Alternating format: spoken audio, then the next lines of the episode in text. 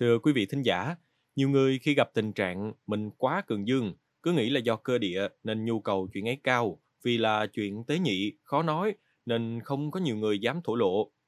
Nhưng mà trên thực tế, nếu tình trạng này kéo dài thì đây là một căn bệnh cần phải chữa trị cả thể chất và tinh thần.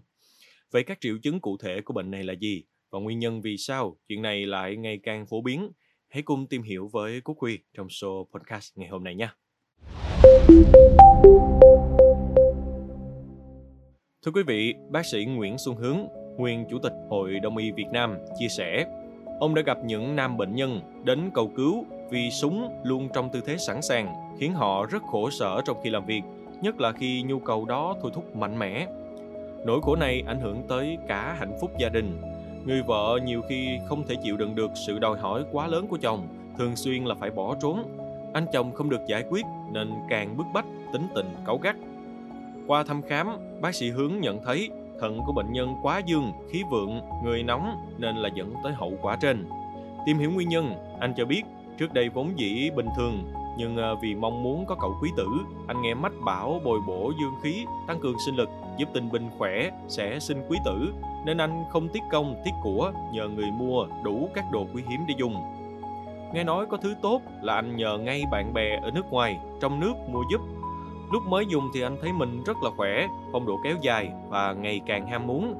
Tưởng là tốt nên anh dùng tăng cường và liên tục, kết quả cường kéo dài, bác sĩ hướng đã phải cho bệnh nhân dùng thuốc bổ âm, bổ huyết, bổ thận âm kết hợp với châm cứu các huyệt thuộc kinh thận, kinh can, kinh tỳ, kinh bàng quang hơn 5 tháng thì kiếm mới hạ được.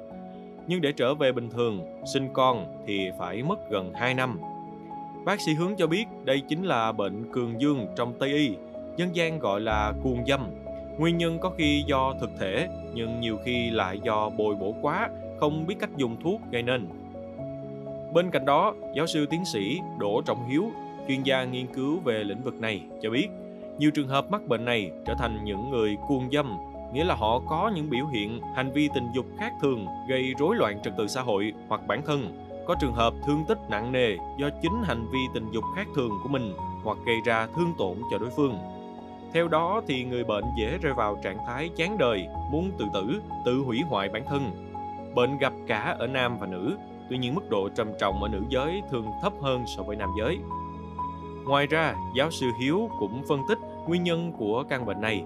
Theo Tây y, cuồng dâm nói chung và rối loạn tình dục nói riêng là do ảnh hưởng cơ chế thần kinh nội tiết, các chất dẫn truyền thần kinh. Nghiện tình dục sinh lý có liên quan đặc biệt tới chất endorphin và enkephalin, một loại hóa chất hạnh phúc trong não, giúp tinh thần sảng khoái và xoa dịu các cơn đau. Càng hoạt động tình dục nhiều, các chất này càng tăng và cảm giác khoái lạc giống như một lớp kem phủ lên một chiếc bánh, luôn kích thích người ta quay lại lần sau. Còn bác sĩ Hướng cho biết, ông đã điều trị cho rất là nhiều người gặp tình huống này. Khi đó, người bệnh không chỉ khổ sở với việc dương kiếm mà đi kèm đó là sự đòi hỏi của nhu cầu giống như là một người nghiện vậy.